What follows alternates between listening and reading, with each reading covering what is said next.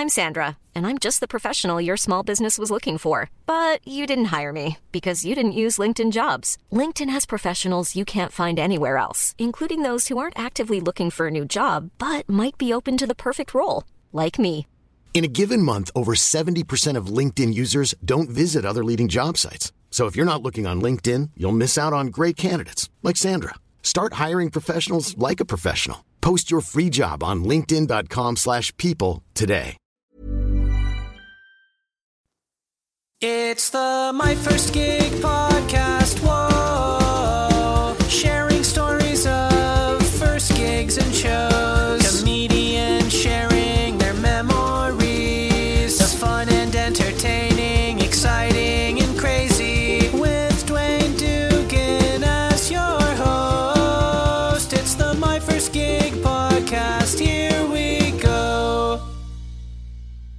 Hello and welcome to the My First Gig podcast. My name is Dwayne Dugan. Thank you for joining me today. Come on in, sit down, relax, sit back. My guest today, I'm very excited to welcome the wonderful Catherine Bohart to My First Gig, the most recent of the gig debutantes so far.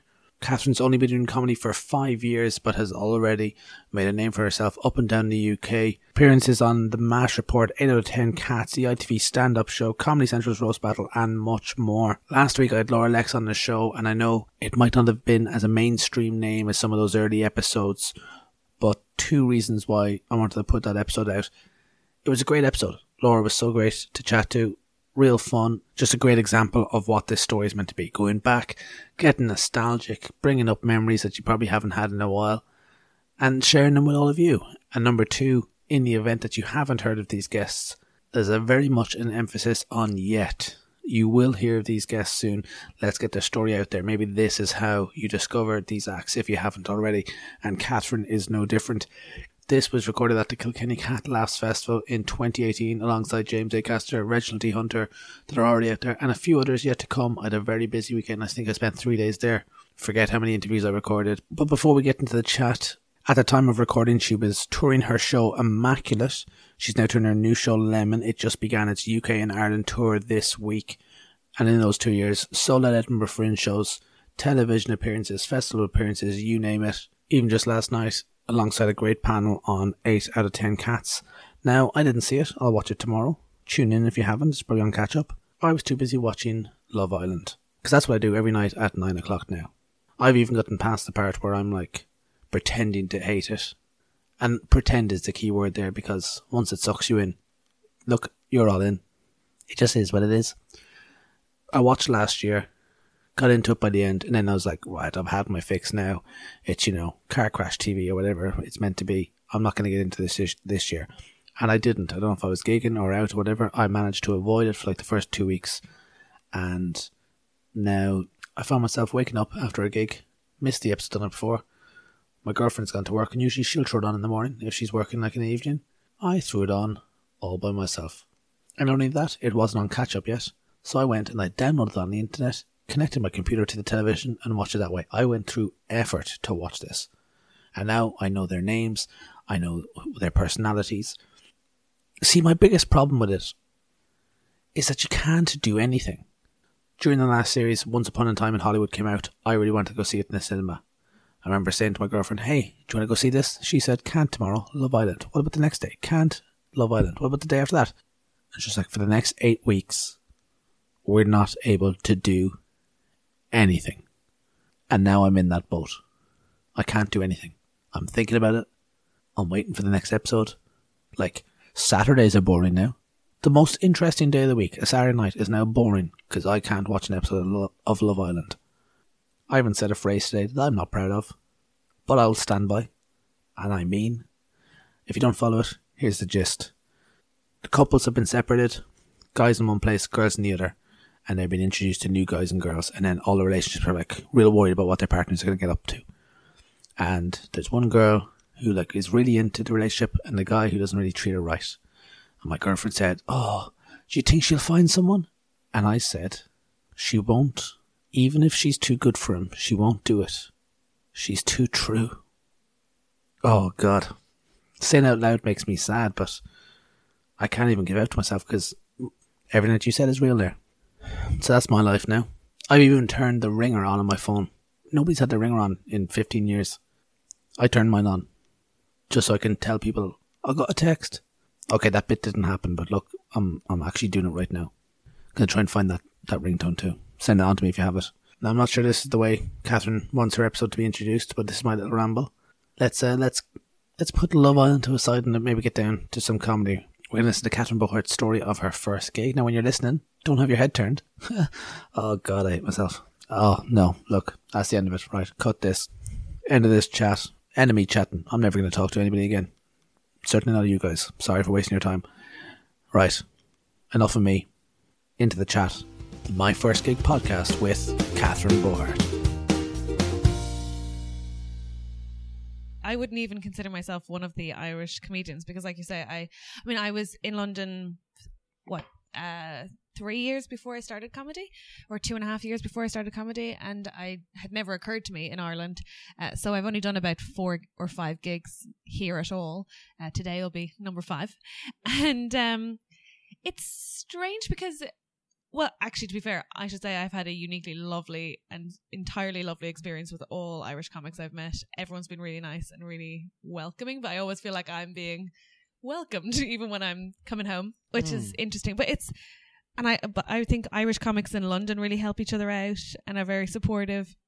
They've all been really nice when I've been here, so I have no complaints in that regard. But it, I would say the thing that's interesting with it is that when I'm in London, I know I get away with more because there's sort of that. There's a lovely thing about playing the Irish card. You don't have to say anything, but there's a nice presumption. One that I think sometimes helps me that you're going to be funnier than maybe you are, or at least there's a an expectation that you will be, Hmm. and that they, they associate the accent with storytelling and humor, which is nice and really helpful.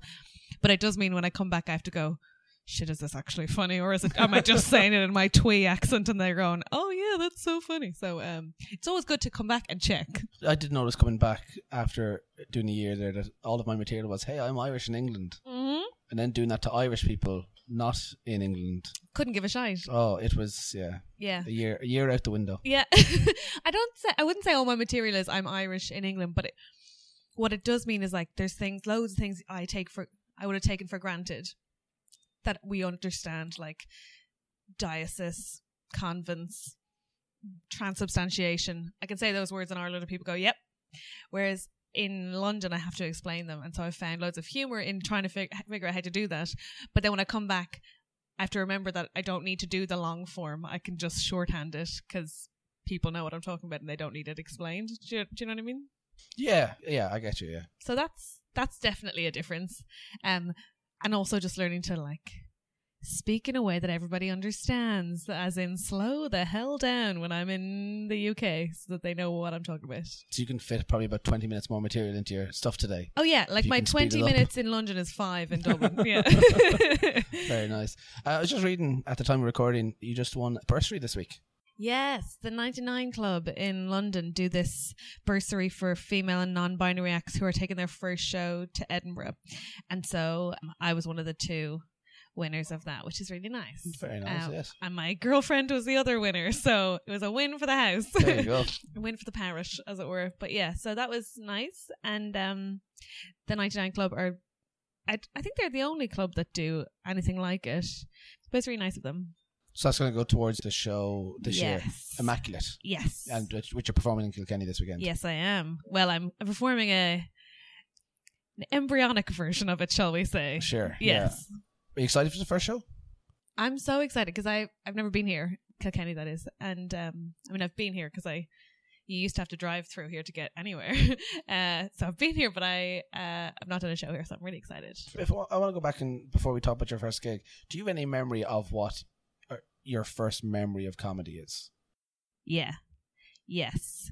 I have like quite a distinct memory of my I mean maybe not like as in like the first things that spring to mind are obviously when I we didn't get cable television until I was 18 cruel cruel parents. Uh, my brother and sister are younger than I so they got it much earlier than I did. I'm still fucking livid about it. Am I allowed to curse? I've cursed. What do we what can we do? Um so I obviously remember watching Father Ted. I think everyone does. But earlier than that, I think there there was a definitely a time in my life where I thought the three comics who existed were Tommy Tiernan, Dylan Moran, and Joan Rivers. Because she used to be on TG Ceathair. I don't know if you remember this. No, no. They used to dub her sometimes, but if you sat close enough, you could still hear her in her Americanism. You had to kind of like Yeah, bypass it the was Irish. rubbish. It was like they used to do it with them. They used to get really weird American stuff. Like they used to get the OC, and before that, they used to get Survivor. But so anyway, that's how I saw Joan Rivers, and she, Dylan Moran, and Tommy Tiernan were the. I had Tommy Tiernan on DVD, and Dylan Moran on DVD, and that that was my. Those were the comics I thought were you know were alive. sure. Do you think it helped seeing a female doing it? Because I think, especially you know, 10, Yeah. 15 years ago, not a lot of people would see that. Yeah. it could be kind of almost feel like a closed door or something. Not even a closed door. There wasn't even a door almost. Well, I'm quite conscious that I grew up in like almost a comedy saturated time when I was a teenager, at least. Like, as in, that's when you had Mock the Week and you had Live at the Apollo and you had. So I'm conscious that I actually did get to see not enough, but obviously loads more women than people even a couple of years before. Like, I saw, you know, like Ava Vidal and Katherine Ryan and Jo Brand and loads of people. But yeah, I think it is important that I saw Joan Rivers so early because because of the type of comedy she does, which is such high status. Like I can say whatever the hell I want. I'm not that kind of comic. I am quite high status, but I don't think I can say whatever I want. But I think it was cool to see a woman who is that brash, um, and quite aggressive, um, in a good way, not in a hopefully not in a gendered way. yeah, um, and seeing Dylan and Tommy, I think was really good. I mean, I say it like I know them. I haven't. I've never met them. Um, because they're both so um verbose and so unapologetic for their like incredible sort of linguistic acrobats. Yeah. So, acrobatics. Um. So Grandiose. yeah, really grandiose and really like dark and um have totally different pacing. But I, I mean, I say all this. I didn't know I was watching it like and imbibing it at the time. Sure. uh, but I loved it. What was your first uh, experience of live comedy? Actually going and seeing this? Do you know? That's really bad. I don't know. Can I think of any?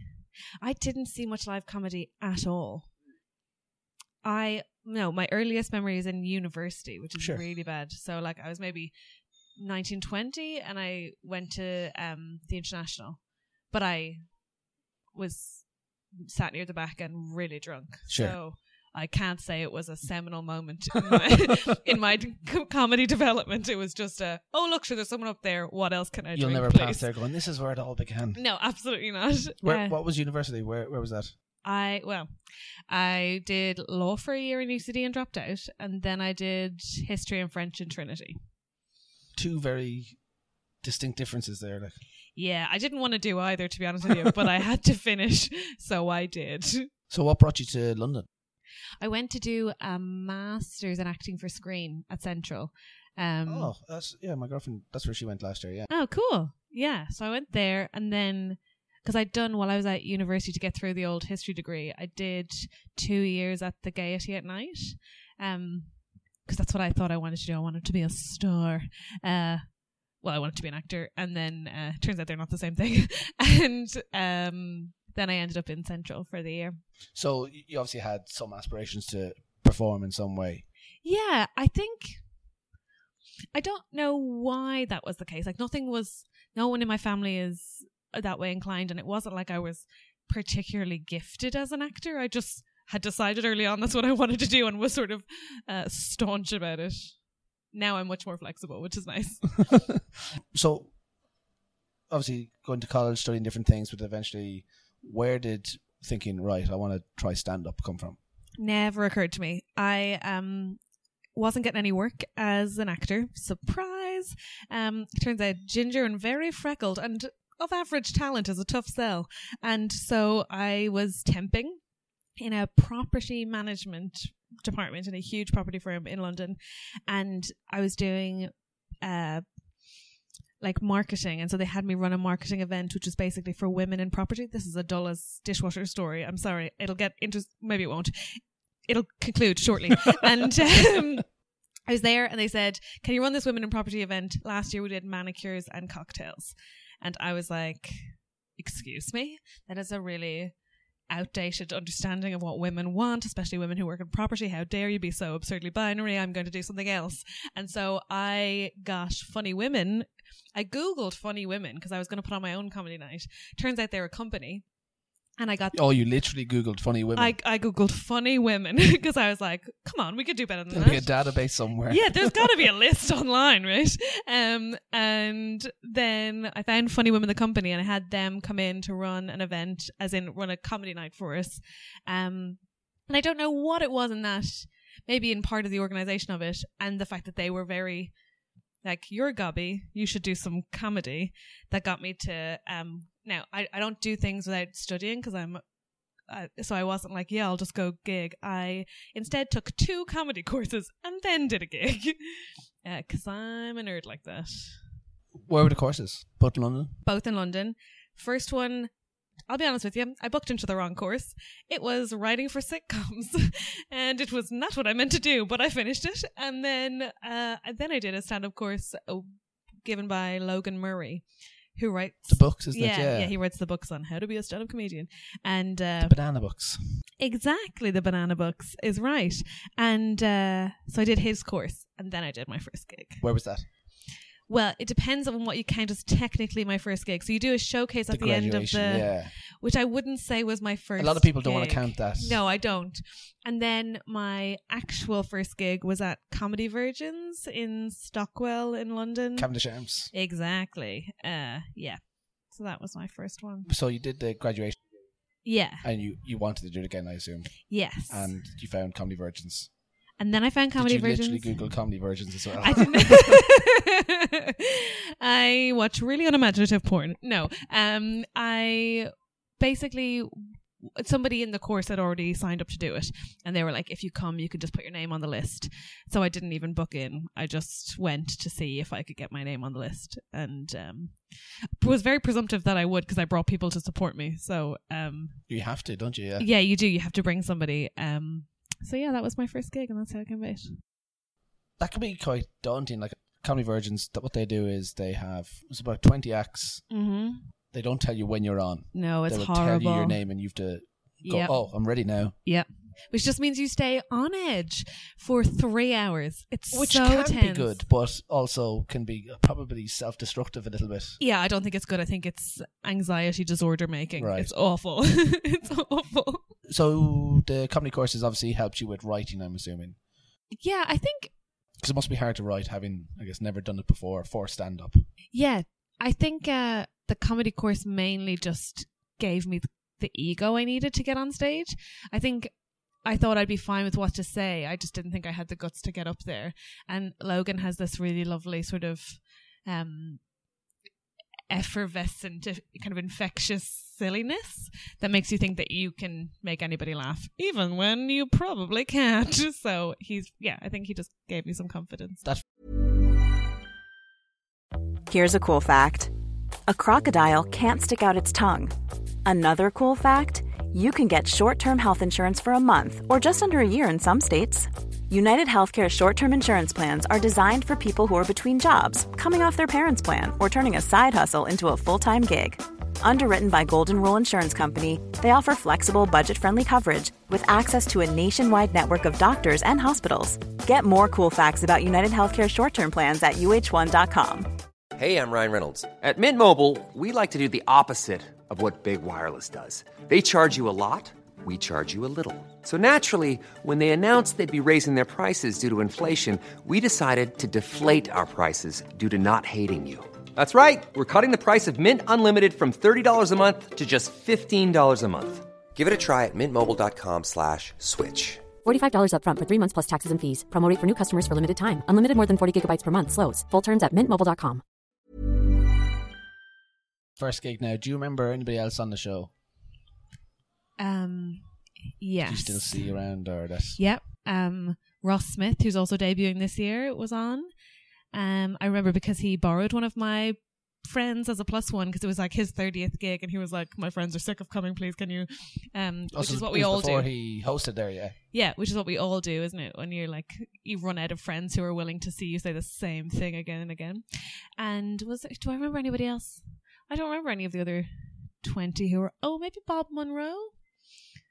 Um, yeah, I can't remember who else was on.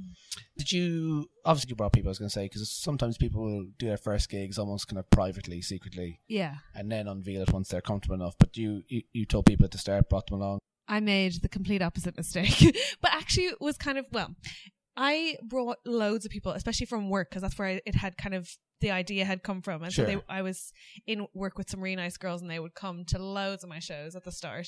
I don't know how they had the patience for it. Um, and they, although I think the fact that I bought bottles of wine for them as they were there was, it really helped. But, um, what it did was it was so nice and supportive for me, but also meant that in the first five or six goes that I had, I had an undue idea of how funny I was because I was like, oh my god, people are loving it. Now, had I listened back to any of the recordings, I'd have realized it was just my friends, but that's fine. It gave me enough of a boost to be like, I should really do something with this. Uh, and then when they stopped coming, I realized it's actually a lot harder than it looks. It's nice to have that cushion. I want to talk about the graduation gig. So your first actual taste of getting up there telling jokes. Do you remember what was going through your head before you went on stage? Like if the MC goes up, you know you're next, and you're you're going right. This is it. yeah, I was on first. Um, Certainly, those early years first can be mhm. terrifying. really hard. people. Yeah, I remember like I was. f- I still get quite physically nervous. Um, I get really. I feel really sick, and I. uh There's not. There's still not really been a gig yet, and I'm three and, and a bit years into it where there isn't for the five minutes before the show starts or before I'm supposed to go on stage where I'm not thinking about ways I could accidentally injure myself or what would happen if I just ran away. Um, so it was a lot of that, but for longer than five minutes, probably like five hours before I thought, well, if I could hurt myself, not die or anything, but just hurt myself enough that I don't have to go, wouldn't that be a treat? Um, so that was mainly what I was thinking. Um, and I was thinking also just like, could I remember it? Could I last the time? Um, was anybody going to laugh? Obviously, was a big concern. Um, yeah, there was a lot of panic. A lot of panic. Do you remember your opening joke that day? Yeah. I used to do. Oh, maybe I didn't do that at the start. No, I didn't do that at the start. What did I used to do when I got on stage?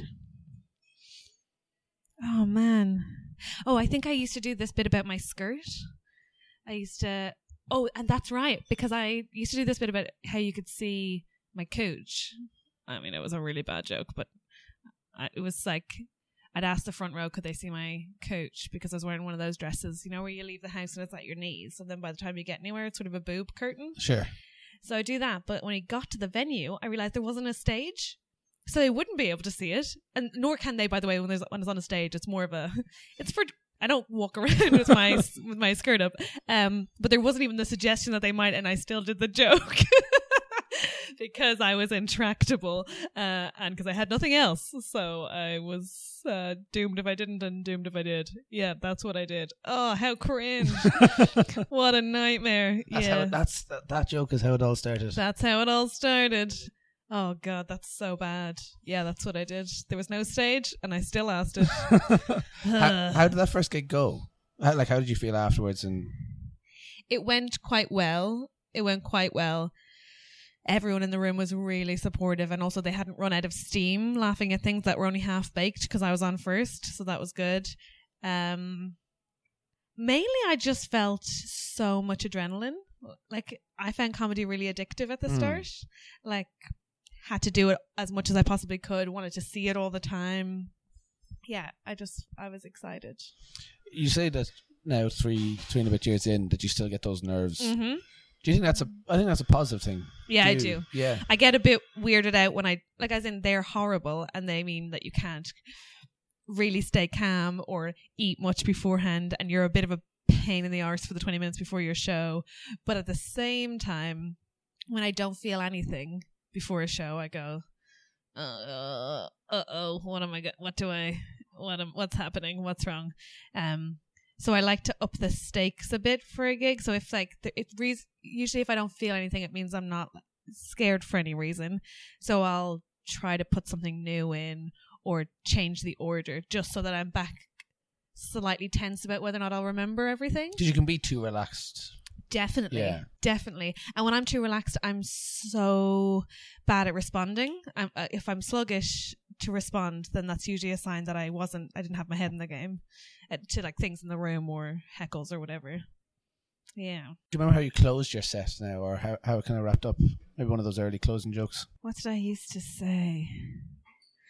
Oh, I used to do loads of stuff about working in an office and then I quit my job like three months in. So, um, did I, what did I used to finish on? I don't even remember. Isn't that so bad? No, it's. I think yeah, certainly in those early days, people go through so much material. They kind of Yeah, you do. it's so far you? away now as well. Yeah. in you terms write of like so stage much time. at the start. Uh, if you could do that, if you could keep writing that much but increase the quality, man, life would be a breeze.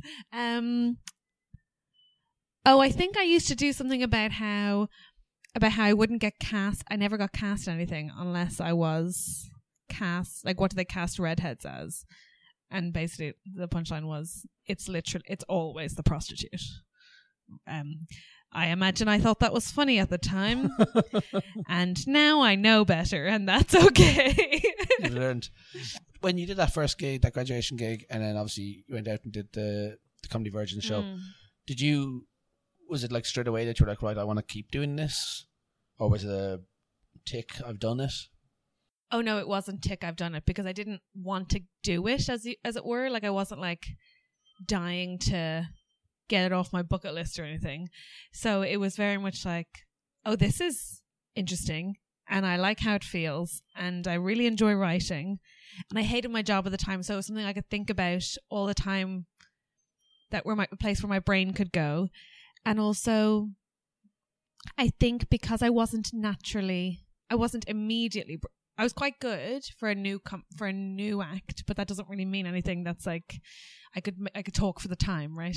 But I wasn't as good as I wanted to be naturally, and that I found what is what made me keep going back because I was like, oh, I want to be better at this. How do you get better at this? What? How do you?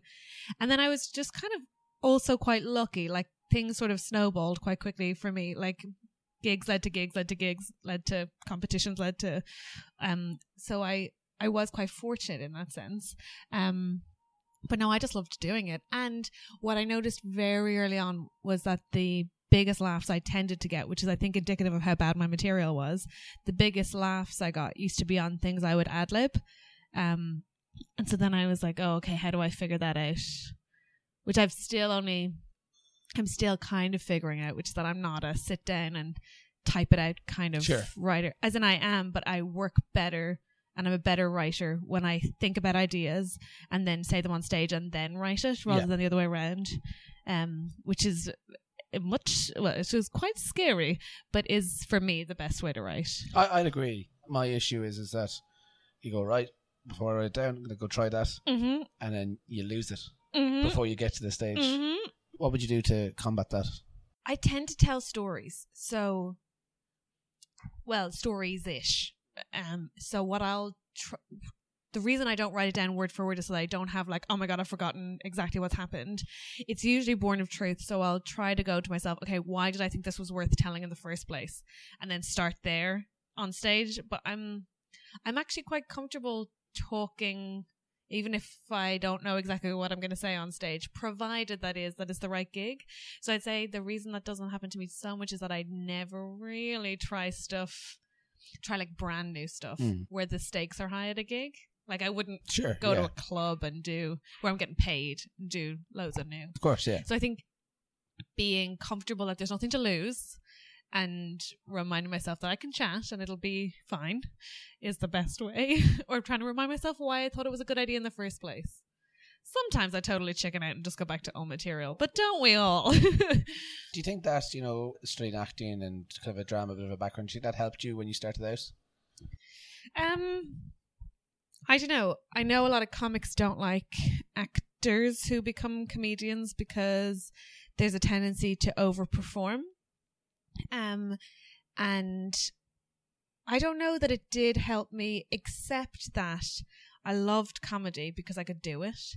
Like, unlike acting, I wasn't waiting for anybody to book me in. I could just book gigs and I didn't have to so I loved I really enjoyed it because I was like we can just we can just do this we can just do this whenever so I think it really helped my enthusiasm my love for it um I'd say if anything informed my comedy though it would be less my acting background and more um I debated at university Okay.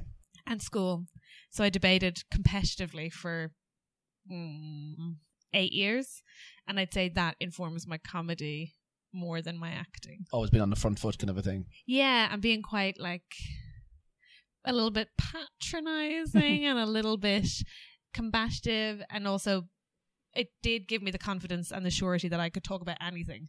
Like when you've defended anything and everything that you've been given to defend with 15 minutes notice, you're like, I'll figure out something to say. Um, so I think that helped. As you said, you didn't, you know, you weren't longing to do this. You kind of stumbled in to fill fill a void that was there. But at what point did you realize, right, now, this is the lane I'm actually in now? I think when I made the, well, I did a two hander in a couple of years ago in Edinburgh, two years ago, and so starting to get ready for that, I was like, oh, this is exciting. I like writing with a purpose. And then that same summer, I made the BBC Comedy Awards final and the Funny Women final, and then I was like, huh, okay, so I'm not, I'm okay at this. I mean, I'm still only like being best of newbies is not necessarily like mean doesn't mean you're necessarily good enough to but it but I was kind of feeling more confident about it and then I just and I was just naturally better at comedy than I'd ever been at acting um and I think that made me go oh okay maybe this is and then I got signed and I think that was when I was like I mean I still every time my agent calls me I'm like oh my god she's gonna drop me this is the one this is the moment um my agent's very lovely and I hope would never do that but uh I yeah I think when I got signed that was when I was like oh I can make this my job If you could go back right before your first gig, Mm. you know you're next, you know your MC is about to call your name, Mm. but you can pull yourself aside now and just give yourself a bit of advice. Looking back now, what, what would you say? Do you think? have fun have so much fun. This like if comedy started stopped tomorrow i would be really glad i did it because i've had the best fun the most fun and figured out a lot about my uh, own mind and my capacity to kind of push through fear. But i think i would just say have fun. It's just a laugh. You're just telling jokes. I think it's so easy to overthink it and i do overthink it. Don't don't get me wrong. Big overthinker. Are you sure? Um oh god you've caught me in your trap um i think i'd say have fun and also i would say i would remind myself to ask what the worst thing that can happen is because that's the best thing about comedy is you you volunteer to fail like you can't try new material or get on stage and have everyone like you every time without failing some of the time right? Sure. Like, it's just it's just a necessary part of the process and um so that makes you used to it and also makes you kind of impenetrable to it. You're like, I guess you're bad at this. And you're like, no, I just, like everybody, you have a bad day at work. But also with this one, you kind of have to. Like, you have to go out and say a bunch of stuff people don't like. And you can't be everyone's cup of tea, even when you're brilliant. Like, the best comics I've ever seen, I know five people who'd go, What? They're dog shit. What are you talking about? And you're like, what? I'm pretty sure last time I saw them, I saw a history in the making. What do you, so it's subjective, um, in a great way. So yeah, I think I, I like to think I'd just say have fun. Catherine, thanks for talking about your first gig. Thanks for having me. There we go. That's all we got. That's it. That's the end of this week's episode. No, we want more. Oh, well, if you want more, tune in next Wednesday. Another fantastic guest. Guys, if you enjoyed that, if you enjoyed Catherine and would like to see her, now is the time. She's on a UK tour, just kicked off this week. If you're very quick, you can see her tonight in Leicester, and then she's going through a ton of towns. Oh, look, we'll read them all Leicester, Bristol, Brighton, Northampton, Manchester, Bath, Crawley, Leeds, Milton Keynes, Reading, Margate, Nottingham, Oxford, Birmingham, Edinburgh, Glasgow, and Belfast. And if you're here in Ireland, let's give these ones a little special plug. March 5th, Comedy Cavern in Cork. March 6th, my very own Whelan's in Dublin. March 7th, the Draíocht Theatre in Blanchardstown. Head on over to catherinebohart.com for tickets.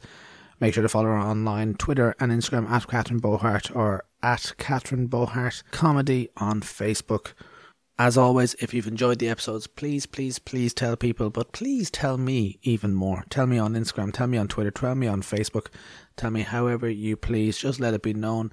We're collecting some really good chats here and we just want people to hear them. If you enjoyed it, tell people you enjoyed it.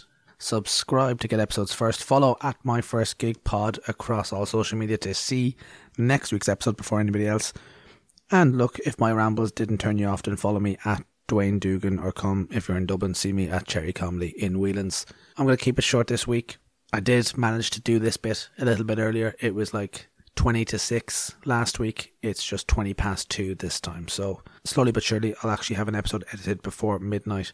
But not tonight. It is now Wednesday. I'm going to go to bed. When I wake up, I'll go read all of your messages. Thanks so much for tuning in to my first gig podcast. My name has been Dwayne Dugan, and I will see you next week.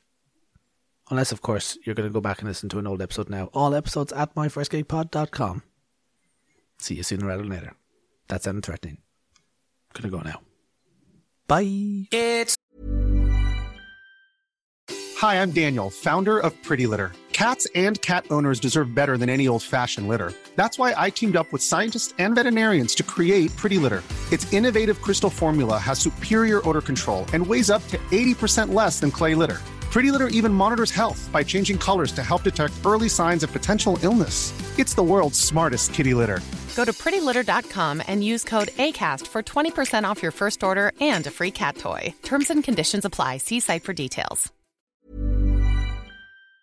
The My First Gig podcast Whoa.